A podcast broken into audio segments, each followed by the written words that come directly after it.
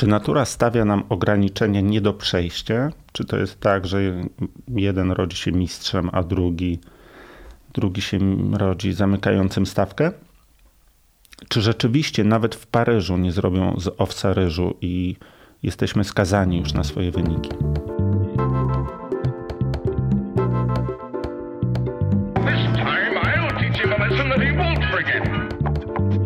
Dzień dobry, Maciej Żywek, Tripower Podcast, odcinek 39. Nie wiem, czy zwróciliście uwagę na to, że w odcinku 37-38 z Kasią Mordyl i z e, doktorem Krzywańskim wkradło się takie zdania, że my, amatorzy, nie jesteśmy zawodowcami, powinniśmy mierzyć się inną miarą. Zastanowiłem się, dlaczego my nie jesteśmy e, zawodowcami, albo jaką miarą powinniśmy się mierzyć, żeby móc e, się porównać. To te zdania też zwróciły uwagę Mkona, który komentował to na Facebooku. No właśnie, dlaczego nie jesteśmy zawodowcami i czym się różnimy? A w zasadzie takim, e, takim bardziej realnym pytaniem jest, czym się różnimy między sobą, chociażby w grupie wiekowej. Dlaczego ja różnię się od tego gościa, który pojawił się na mecie przede mną, bo dlaczego różnię się od tego, który jest za mną, to wiadomo, bo ja ciężko trenuję i, mm, i zrzuciłem dwa kilo. Natomiast, no kurczę, dlaczego ten ktoś jest e, przede mną? Jest za gruby albo za nie taki, jak potrzeba. To jest pytanie, na które będziemy próbowali sobie odpowiedzieć, kto czy co za tym, e, za tym wszystkim stoi. Miałem też takie obserwacje jako kibic, stojąc ostatnio przy trasie, że i to oglądałem tą czołówkę z różnych zawodów, która no nie zawsze to są tacy goście idealni, tacy wylajtowani, super. Co, co powoduje, że, że oni potrafią tak e, dobrze dawać sobie radę na zawodach.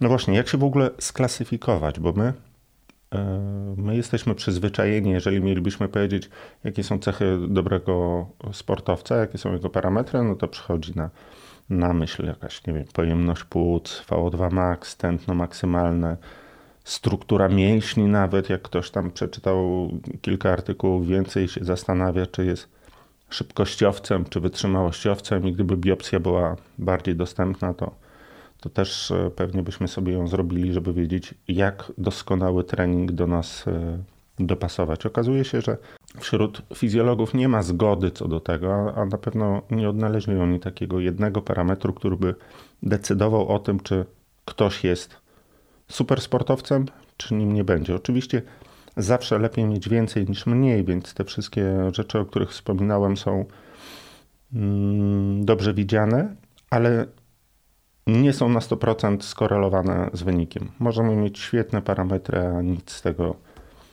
nic z tego nie wychodzi. Więc co dla nas miałoby być najważniejsze?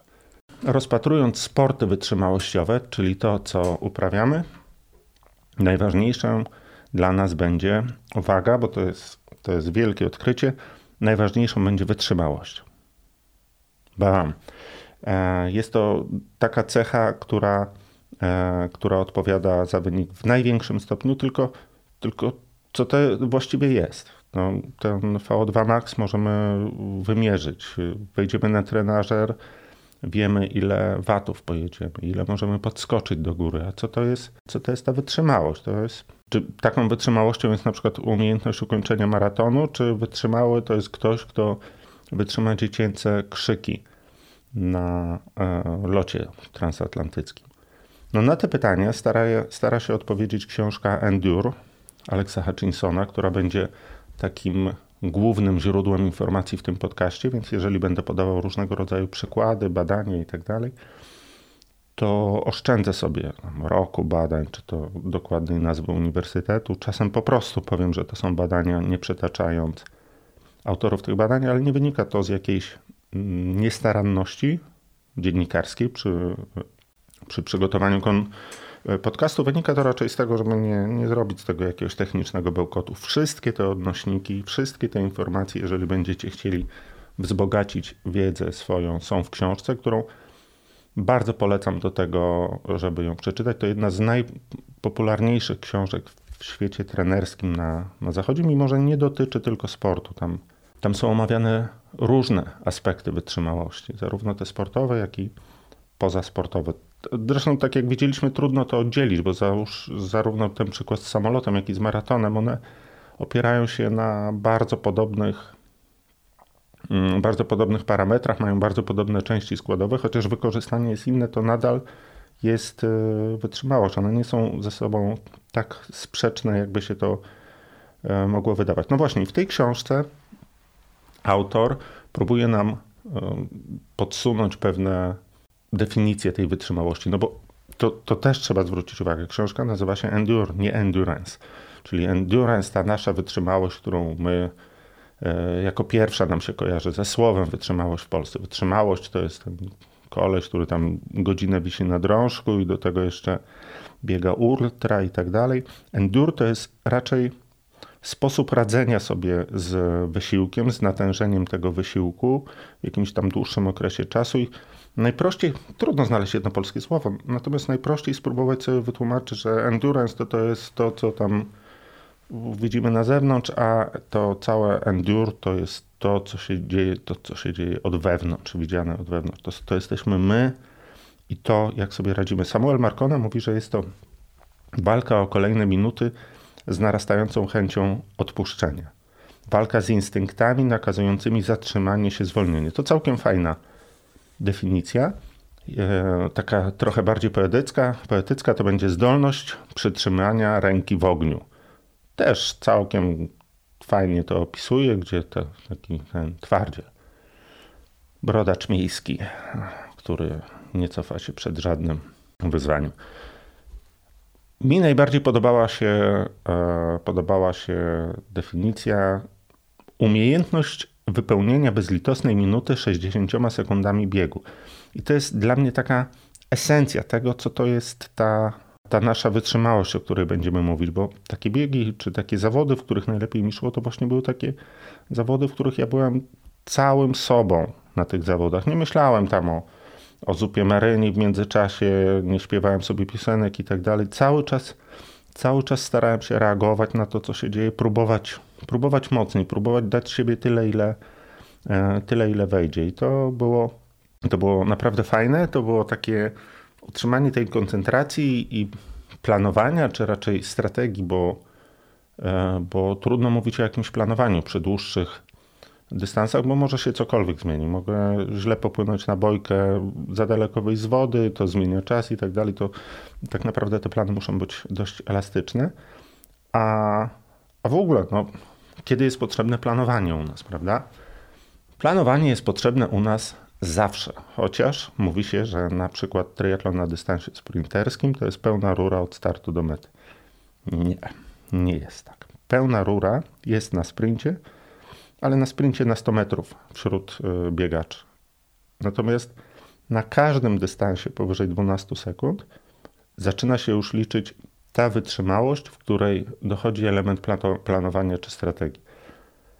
Usain Bolt, kiedy biegnie setkę, nie planuję. To jest czysta, czysta siła, czysta eksplozja, a dobry sprinter od złego różni się tym, że mniej zwalnia po 60 metrze. Do 60 metra buduje się prędkość, a później się mniej lub bardziej zwalnia. Usain Bolt, jak tam mierzono te prędkości, okazywało się, że on najlepiej sobie właśnie radził na tych ostatnich 40 i to było jego największą siłą.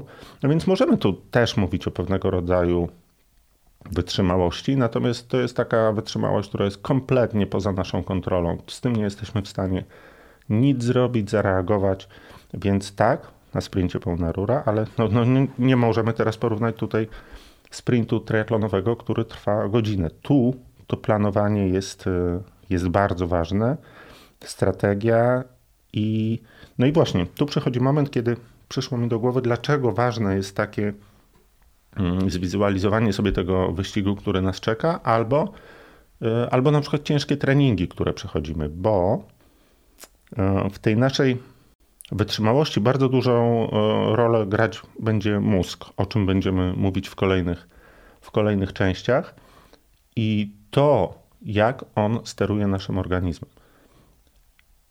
Mózg steruje naszym organizmem na podstawie sygnałów, które mu dostarczymy i które on może sobie jakoś porównać bo nie tylko ocenia poziom wysiłku, jaki w tej chwili mamy, ale również przykłada go do szablonu, jak powinniśmy się czuć w danej chwili, w danym czasie, czy, czy na danym, w danym miejscu trasy. Czyli jednemu mózg odetnie siły, kiedy już tylko wejdzie w pierwszą zadyszkę, prawda? Drugi, który ma już jakieś doświadczenie w tym, w startach, pozwoli mu ubiec dalej, ponieważ będzie wiedział, że ok, to nie jest może jakoś tam super przyjemne, czy, czy sprawia wrażenie niebezpiecznego, ale nic się nie stanie, bo ja już to, ja już to przechodziłem. Kiedy wchodzimy na takie zupełne nowym, no to jednak sporo, e, sporo e, ryzykujemy.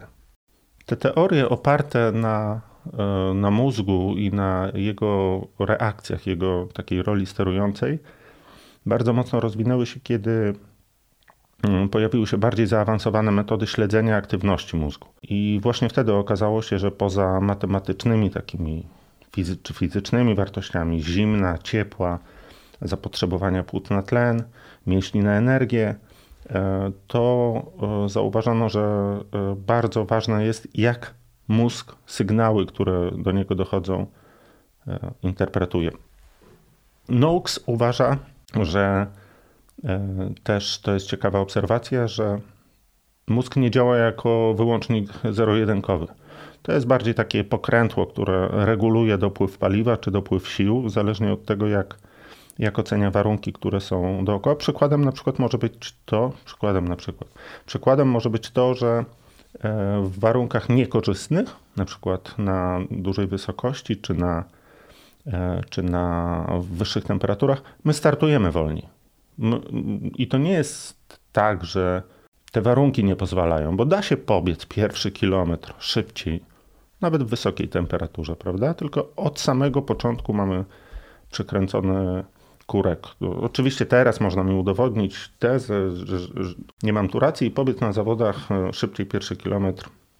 Ale to nie o to chodzi. To chodzi o te, e, o te takie podświadome, e, podświadome zabezpieczenia, które nami działają. Jak, jak się przyjrzymy swoim dotychczasowym startom, to myślę, że będzie można to zauważyć. Takie reakcje mózgu potrafią być sterowane również bodźcami zewnętrznymi i to w taki sposób podświadomy. Ciekawy jest Ciekawy jest eksperyment z kolarzami. Myślę, że w ogóle większość eksperymentów, które dziś yy, będę przytaczał, to są eksperymenty z kolarzami, a głównie dlatego, że oni są dość nieruchomi na tych wszystkich pomiarowych instrumentach i łatwiej poprzyczepiać im te druty, elektrody, rurki itd. Tak no więc wróćmy do tych reakcji. I tym naszym kolarzom pokazano obrazki twarzy uśmiechniętych i twarzy takich grymasów niezadowolenia.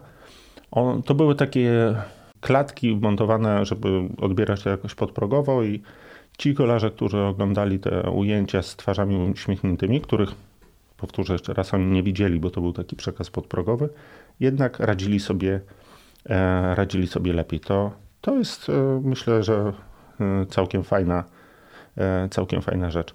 Można oczywiście też próbować oszukać mózg na czy oszukać? No, no dobra, nazwijmy to oszukać na, na inne sposoby. Jedny z nich to jest chemia, do której za chwilę wrócimy, a drugim, no to w zasadzie nie jest forma oszukania. Drugim to jest to, kiedy wiemy, co się będzie działo i dostosowujemy, e, dostosowujemy to, co się będzie działo do, te, do, do tego właśnie odkręcenia kurka paliwa. Tu mamy, e, mamy historię 66 rekordów świata bitych od 1920 roku na 5 i 10 km.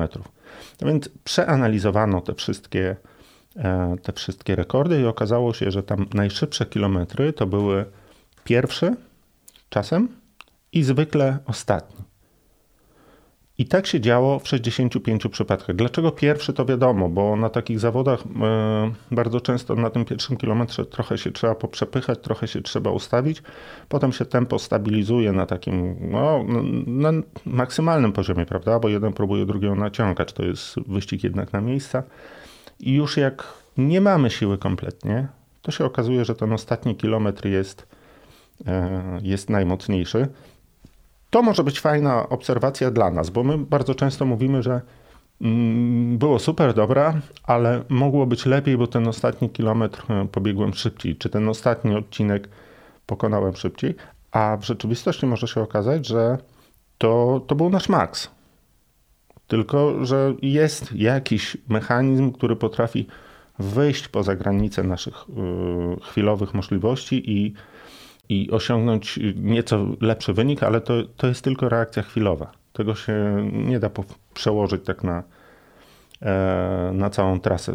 To zresztą ten, taki, taka motywacja psychologiczna widoczna jest również na wykresach, które obrazują czas uczestników maratonu. Tu analizie poddano kilka tysięcy takich startów przez ostatnie chyba tam 70 lat i okazało się, że ten wykres to jest oczywiście taki rozkład statystyczny, dość, dość normalna krzywa, ale ma takie szpikulce przy okrągłych czasach, czyli pokazuje, że mm, spora część tej grupy potrafi się zmusić do szybszego biegu, żeby się zmieścić w jakimś okrągłym czasie. Tam, nie wiem, 2,33, prawda, i tak dalej, i tak dalej. To, e, to, to, to też jest fajna obserwacja, że no, czy wszystko jest w głowie. No tak się wydaje jak do tej pory, ale będziemy sobie brnąć dalej te różne przykłady i, i, i zastanowimy się, czy to wszystko jest w tej głowie, czy, czy tylko część i jak sobie z tym radzić. W głowie jest na pewno dużo. To następny eksperyment. E, uczestnicy mm, mieli oglądać mdły jakiś taki film, taki w ogóle nieangażujący. Druga grupa poddana była e, ćwiczeniom umysłowym. Albo było coś, co wymagało ich dużego skupienia, albo jakieś zadanie do rozwiązania. Następnie weszli na te swoje trenażery, znowu kolarze, i mieli do pokonania test. Oni wszyscy mniej więcej ukończyli test na tym samym poziomie, licząc dla uproszczenia weźmy tętnem, prawda? Nie, nie, wchodźmy w szczegóły eksperymentu. Istotna dla nas jest informacja taka, że ten poziom wysiłku był dla nich podobny. Tętno tutaj fajnie to obrazuje. Załóżmy, że robili to, kończyli ten wyścig na 170 przykładowo, prawda? Czyli nie miał wpływu ten wysiłek e, intelektualny czy umysłowy przed, na, na to, kiedy ta próba się kończy, natomiast miał wpływ na cały przebieg do momentu ukończenia, ponieważ ci tacy bardziej zestresowani uczestnicy, oni zaczynali już od tętna o 10 punktów wyższych, czyli stres i takie przeładowanie powodowało u nich podbicie tętna o 10 punktów na praktycznie całej próbie. I mamy znów świetną analogię z naszymi startami. Stres z pracy, jakieś problemy w domu, to, że dojeżdżamy na ostatnią chwilę. No mnóstwo takich elementów, które nie pozwalają nam wejść na pełnym luzie na zawody. Okazuje się, że jako taki trochę silent killer, killer prawda? Bo my, tak jakbyśmy sobie spojrzeli, jakim tętnem pobiegliśmy, albo jakie tam inne parametry nam wyszły, to wyszły one całkiem podobnie, ale nie zauważamy, że prędkości przy tym są niższe. Warto sobie zadbać o tą higienę przedstartową, dogadać się w domu, dogadać się w pracy, żeby ta nasza kariera sportowa była lepsza. No dobra, y, tam y, jeszcze mieliśmy, jeszcze mieliśmy historię związaną z chemią, którą tak szybciutko e, wspomniałem i e, wspomniałem ją w kontekście tego właśnie oszukiwania mózgu, bo oczywiście dane dopływające do mózgu da się podać w sposób taki, żeby on je interpretował trochę lepiej. Pierwszym, pomijamy tutaj w ogóle taki twardy koks, prawda? Pierwszym, pierwszym przykładem to jest oczywiście tylenol, czyli, e, czyli w ogóle cała grupa środków przeciwbólowych. One teoretycznie, wtedy kiedy tego używamy, zwiększają wytrzymałość bez wpływu na mięśnie lub serce, bez jakiegoś tam negatywnego, czyli to nie odbywa się kosztem jakiegoś większego zakwaszenia, większego tętna i tak dalej. Taki złoty środek. Złoty środek, często bardzo stosowany, szczególnie w ultra, a przy okazji, y, według jakichś tam badań po dłuższym okresie stosowania, okazuje się, że doprowadza do problemów z wątrobą, czasem nawet przeszczepów. Oczywiście u osób nadużywających tego typu rzeczy, nie u kogoś, kogo głowa bolała i połknął paracetamol. Y, a drugim środkiem budzącym trochę mniej kontrowersji jest kofeina, której skuteczność potwierdzały badania ze ślepymi próbami z placebo i tak dalej. Rzeczywiście kofeina działała, chociaż dużo z tych eksperymentów przeprowadzanych była nieco inaczej. Znaczy na trochę innej kofeinie niż my ją znamy, bo my kofeinę znamy z jakiejś żeli czy z kawy, prawda? Tam, tam eksperymenty były robione na czystej kofeinie, takiej podawanej w tabletkach, którą zresztą chyba można kupić w aptekach, z tego co się orientuję. Jej funkcją było blokowanie takich receptorów w mózgu neuroregulatorów. Ten mózg pozwalał sobie na, na więcej. I teraz tak, takie tabletki, ja nie wiem jak to jest to z kofeiną na dzień dzisiejszy, bo prawdę mówiąc jakoś tam to się tak często zmienia, że zapomniałem to sprawdzić przed podcastem. To może być zadanie domowe.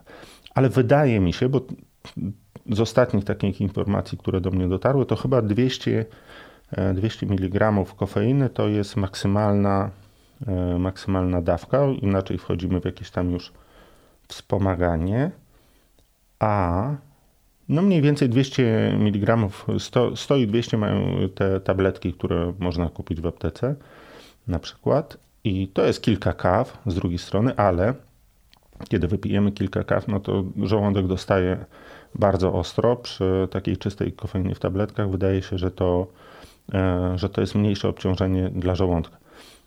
No więc dobrze, no ale nie weźmiemy tabletki na zdrowy rozum, nie weźmiemy tabletki z apteki, no bo po pierwsze to tabletka z apteki, a po drugie e, podchodzimy już w rejony podejrzane. Tak się na głos zastanawiam teraz, bo z drugiej strony w Bostonie sponsorem była firma Cliff, jeżeli chodzi o żele, a w Cliffie jest takim kofeinowym jest 100 mg kofeiny. W ogóle masakrycznie dużo. Nie spotkałem się z inną firmą, która miałaby tak dużo. No i biorę takie trzy żele na, e, na maratonie w Bostonie i co pod... Łapie mnie ten pan od kontroli i okazuje się skandaliczna sytuacja. 1500 czy tam nie wiem 5000 któryś zawodnik złapany na dopingu naćpany kofeiną. Trzeba sprawdzić ile tej kofeiny. No dobrze. Teraz zajmijmy się w takim razie tymi składowymi tej naszej wytrzymałości. No bo powiedzieliśmy, że tak do końca nie potrafimy określić, co to jest wytrzymałość. No możemy ją opisać jakąś definicją, ale no jakie, są, jakie są te składniki? Co tam się do tego garnka wytrzymałościowego wrzuca, żeby wychodziła ta końcowa potrawa? Tych składników jest kilka i nimi zajmiemy się w dalszej części podcastu. The pleasure of pain. My whole life's been drama in a but I'm immune to the pain now, too tough to break down.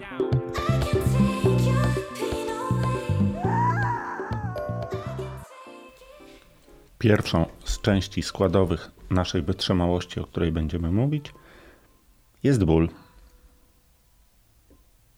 Ból, który, jak wszyscy wiemy z popularnego powiedzenia, jest tymczasowy, a chwała pozostaje na wieki. Co jest moim zdaniem bzdurą. Nie ma żadnej chwały w tym, e, co robimy w sporcie.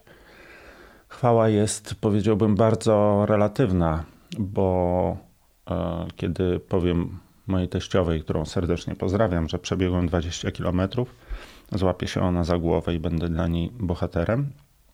Kiedy powiem o tym zawodowemu sportowcowi, no okej, okay, okej, okay, ale no ale właśnie, ale co z tego? Dowiedziałem się z książki, co było dla mnie bardzo dużym zaskoczeniem, że ból jest odczuciem. Jakoś tak, nie wiem, bardziej go fizycznie odbierałem, że jest czymś takim bardziej namacalnym, a okazuje się być on takim samym odczuciem, jak e, to, jak reagujemy, nie wiem, na płacz dziecka albo, albo na ładny obraz, jest rodzajem, rodzajem emocji. I jedyną różnicą jest to, że w większym stopniu powoduje on akcje, reakcje na takim na takim podświadomym poziomie. Jest e, w większym, większej mierze elementem sprawczym naszego postępowania.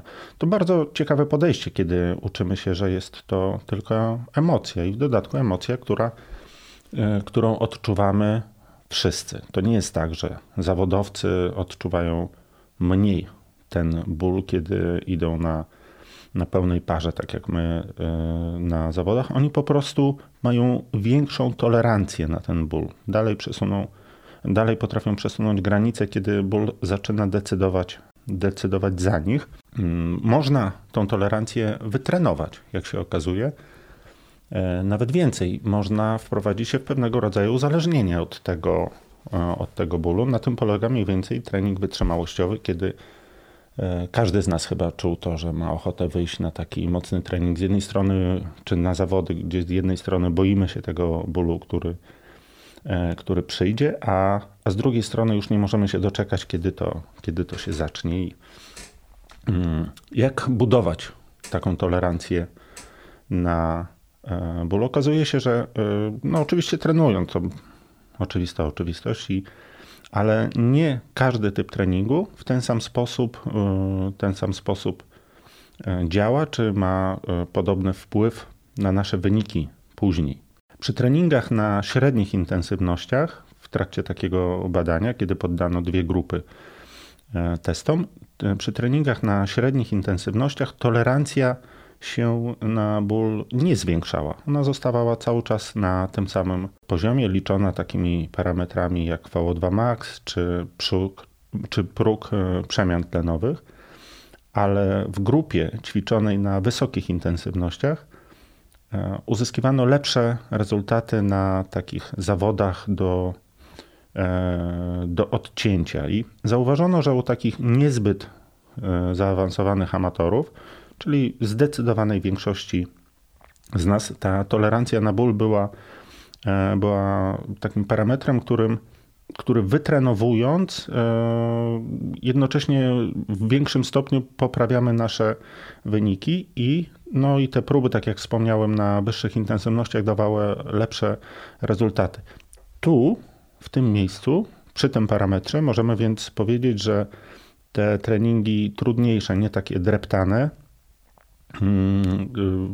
dają e, lepszą szansę na, większą szansę na, na poprawę. Ból można oczywiście, tak jak już wspomniałem poprzednio, ból można blokować za pomocą chemii. I przy tym chemicznym blokowaniu bólu mówiłem o tylenolu, ale możemy przyjąć tu po prostu kategorię leków przeciwbólowych. E, akurat na tylenolu były te e, eksperymenty robione.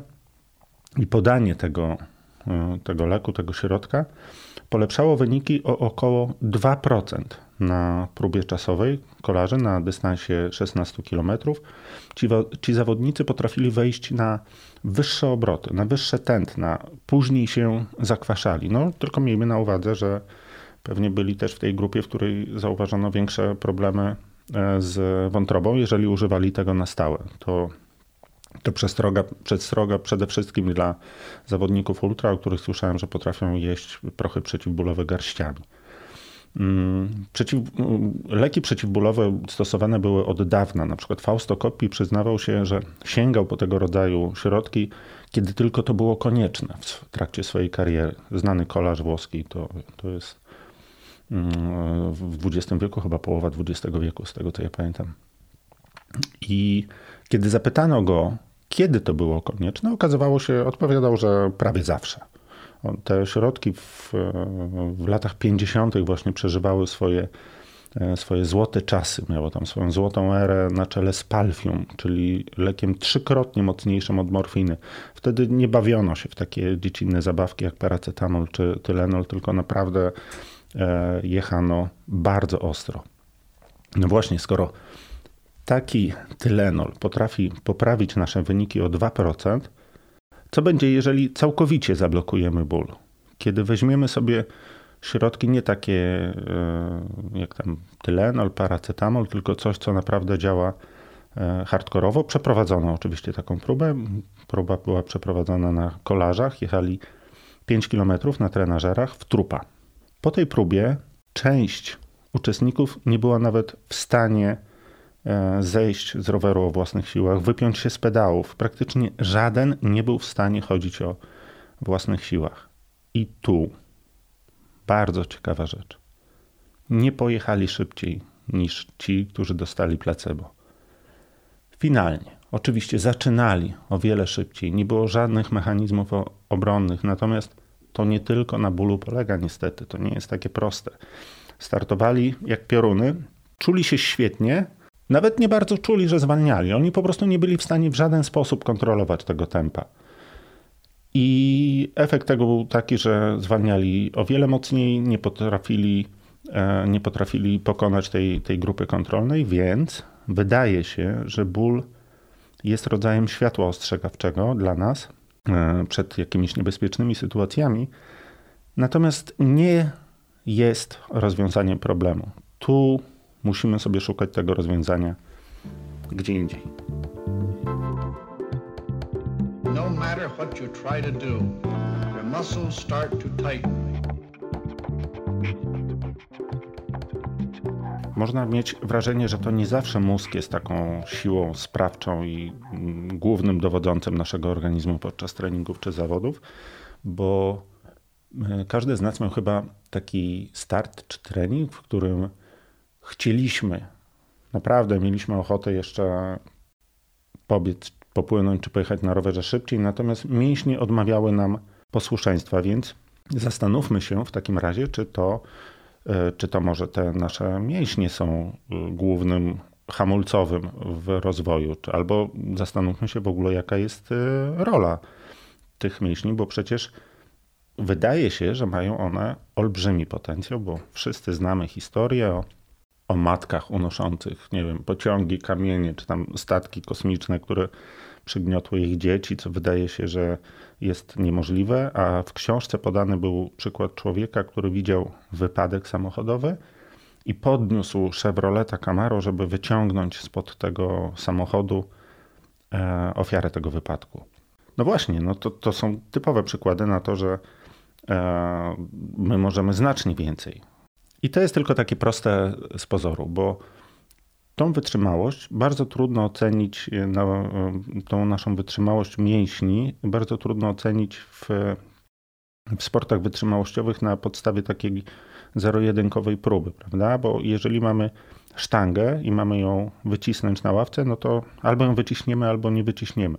Trudniej, trudniej się to dzieje jednak w triatlonie na przykład, gdzie z czasem dochodzi do takiego coraz bogatszego koktajlu sygnałów z różnych stron, z płuc, słabnąca siła woli e, itd. Tak Taką czystą wytrzymałość mięśni badacze już w XIX wieku próbowali odkryć, podłączając do, do tych biednych żab różnego rodzaju elektrody i przepuszczając sygnały elektryczne, starając się właśnie znaleźć ten, ten, tę chwilę, kiedy e, mięsień pozbawiony zupełnie jakiejkolwiek kontroli woli, przestanie się, e, przestanie się kurczyć. Robiono również takie eksperymenty, to już początek XX wieku na ludziach.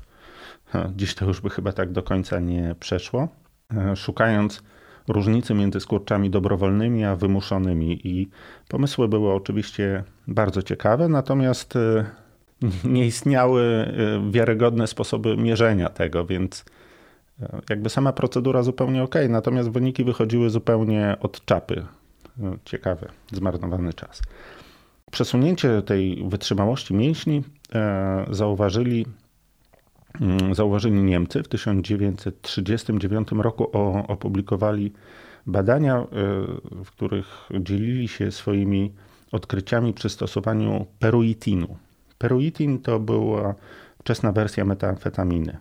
Zauważono, że ta wytrzymałość, taka oparta o mięśnie nasze zwiększa się, e, zwiększa się trzykrotnie, bez e, specjalnych zmian w metabolizmie, w układzie krążenia itd. Tak to doprowadziło ich do wniosku, że nie ma takiego stałego punktu, takiej stałej granicy e, wydajności mięśni. Jest to raczej, jest to raczej chwila, kiedy te pozytywne sygnały, jak motywacja, siła woli, nasze wytrenowanie, zaczynają przegrywać z negatywnymi aspektami, jak zmęczenie i ból.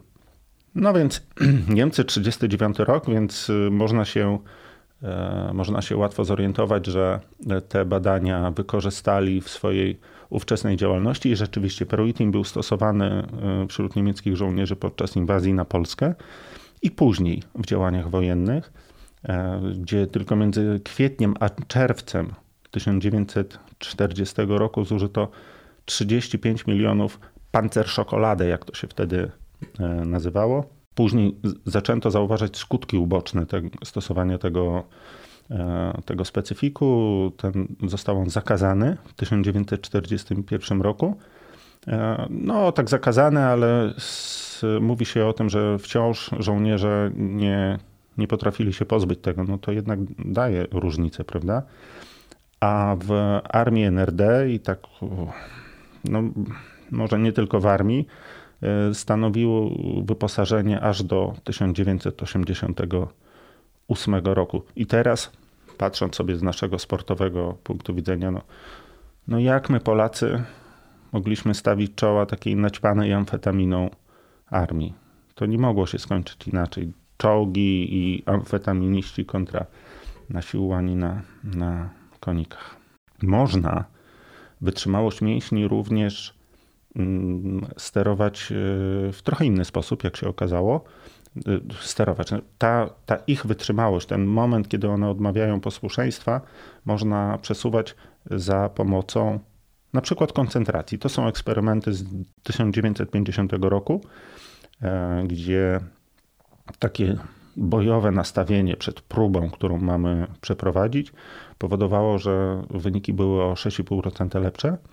Takie wystrzał startera, który miał nas zmotywować do tego, żeby działać, dawał e, aż 7,5% e, poprawy wyników. 13,5% dawała amfetamina. To jest ciekawe. 26,5% poprawy za pomocą hipnozy. Ta hipnoza była tak silna, że tak mocno oddziaływała na ludzi, że nawet jak ich dotykano, hmm, na przykład do nogi, i mówiono, że dotyka się ich rozżarzonym prętem, powstawały takie oparzenia, które się ponad tydzień goiły, a w rzeczywistości dotykano ich zwykłym ołówkiem. Zauważono to, że te różnego rodzaju formy zachęty, stymulacji odblokowują nasze zahamowania i no i że potencjał mięśni potrafi być naprawdę, naprawdę dużo, e, dużo większy. No właśnie, ale zastanówmy się teraz, wróćmy do tego przykładu z samochodem, czy da się podnieść auto w takim razie? Czy rzeczywiście ta granica przy mega dużej, e, mega, mega dużej zachęcie jest tak daleko, że tam nawet jej nie widać na horyzoncie? No tutaj podejdźmy do sprawy troszkę matematycznie. W 1983 roku jeden ze strongmanów podniósł na te konkursy tam strongman, podniósł kawał sera, taką sztangę serową o, wartości, o, o wadze 600 kg w martwym ciągu. Camaro, Chevrolet Camaro, rozebrany do, nawet do startów, czyli nie ma tam jakichś foteli z tyłu, tapicerki i tak dalej, waży jakieś 1500 kg. No i jeżeli teraz sobie weźmiemy pod uwagę, że my nie podnosimy całego tego samochodu, tak naprawdę to podnosimy taką jedną czwartą, która jeszcze nam w dodatku przysiądzie na, e, na amortyzatorach i, i nie musimy tego podnieść tak wysoko, wystarczymy, że podniesiemy na tyle dużo, żeby ta ofiara wyczołgała się spod tego samochodu, to okazuje się, że wystarczy nie aż takie duże zwiększenie siły naszych mięśni, żeby dokonać takiego heroicznego czynu jak wyciągnięcie czy umożliwienie wyciągnięcia ofiary spod, e, spod samochodu. Władimir Zaciorski, taki pan, który wykładał w Centralnym Instytucie Kultury Fizycznej w Moskwie w latach 90., a później w Stanach, uważa, że jesteśmy w stanie osiągnąć około 65% naszych możliwości, ja i ty. Natomiast y, ciężarowcy są w stanie y, osiągnąć 80, a czasem nawet pod 90% e, możliwości swoich mięśni. No, ciężarowiec rosyjski to wiadomo, że on tam potrafi, potrafi strasznie dużo. Ale no, byłbym bliżej tego 65, jeżeli sobie trochę dodamy, to rzeczywiście tak te, te historie o tym podnoszeniu samochodu mogą mieć, e, mogą mieć jakiś sens. Wytrzymałość naszych mięśni e, badano także za pomocą elektrostymulacji. Część z Was ma pewnie doświadczenia z elektrostymulacją, z takimi, mm, z takimi urządzeniami służącymi do, e, do treningu. I ci z nas, bo ja też kiedyś czegoś takiego używałem, ci z nas, którzy tego używali, no to pewnie widzieli, jak taki mięsień uda na przykład wygląda, no bo to, to po prostu widać, jakby był narysowany jakimś ostrym ołówkiem. To wygląda zupełnie inaczej niż taka naprężona noga. I mamy też wrażenie, że te mięśnie w trakcie tego naprężenia to chyba zaraz e, rozerwał tą nogę. No więc Patrick Merton w 1954 roku podłączył sobie taką elektrostymulację do kciuka. Dzięki temu mógł to wszystko sam kontrolować. I zauważył on, że chociaż ta odczuwalna siła była różna. Wtedy, kiedy stosował elektrostymulację i wtedy, kiedy ona nie była włączona, tam naciskało się jakiś, jakiś przycisk czy coś takiego.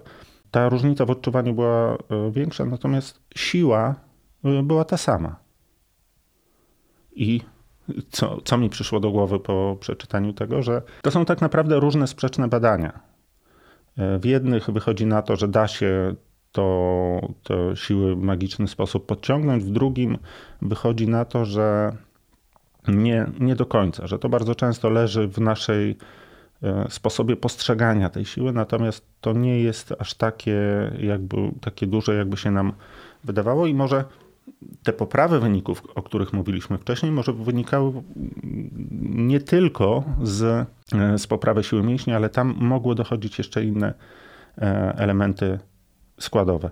I takie, takie odkrycia, kiedy nie zwiększała się siła e, przy stosowaniu elektrostymulacji, też pojawiały się w innych miejscach. To jest po prostu, no, no, też musimy zdać sobie sprawę, że to jest inny rodzaj treningu. To nie jest tak, że ta elektrostymulacja jest do śmieci, bo wracając jakby do tych urządzeń, bo to chodzi bardziej o to, żeby odizolować ten ćwiczony mięsień od stawów, nie przeciążać i tak dalej.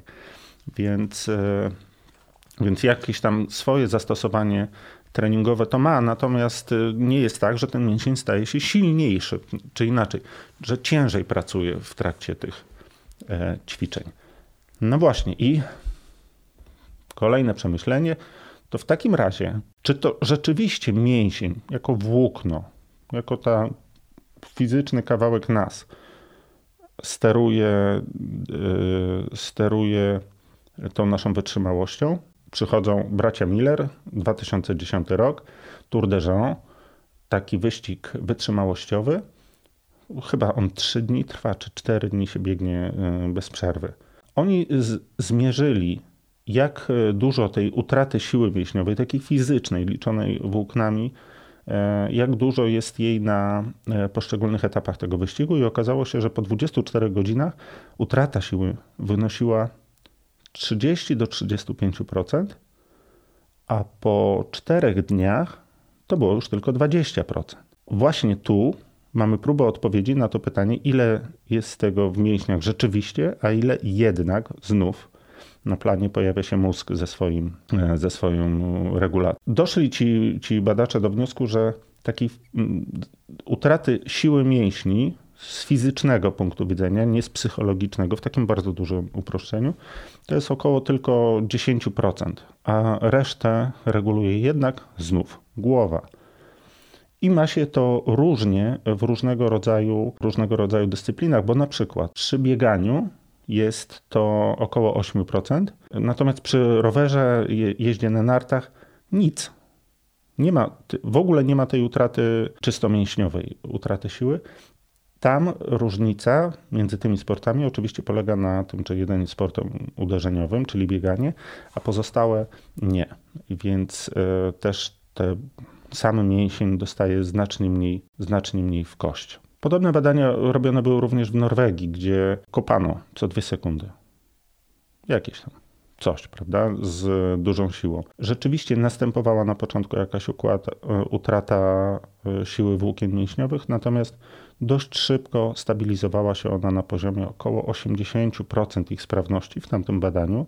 No, też no, zwróćmy uwagę, oczywiście liczby się nie zgadzają pomiędzy tymi badaniami, ale też rodzaj wysiłku, rodzaj aktywności jest inny, więc e, bierzmy to również pod uwagę. Natomiast ta ogólna konkluzja, że po jakimś czasie to zmęczenie mięśniowe się stabilizuje i ono jest już na bardzo podobnym poziomie, jest taka sama w obydwu tych badaniach. Można więc przyjąć, że to też nie mięsień sam jako taki jest ograniczeniem dla naszej, dla naszej wytrzymałości, że to jednak coś jeszcze za tym musi się kryć ale co to będzie, a jest tego jeszcze sporo, dowiemy się dopiero w kolejnym odcinku. Ciekawy jestem w ogóle, czy. Bo tak sobie to nagrywam bez takiego rozplanowania. Znaczy, wie, wiem, że tego będzie dużo. Zastanawiałem się, czy uda mi się to zmieścić w jeden odcinek czy w dwa. Samych notatek mam 42 strony, bo policzyłem to sobie 42 strony, a 4 notatek. Ale widzę, że no jeden odcinek nie ma szans, a być może uda się zmieścić dwóch. Czekałem z tym tematem ponad rok, więc też nie chciałbym go jakoś specjalnie skracać, skoro już się za niego zabrałem. Zapraszam więc na kolejną część, gdzie będziemy rozmawiać o tlenie, upale i paru jeszcze innych rzeczach, którym warto się przyjrzeć w kontekście wytrzymałości. Do usłyszenia.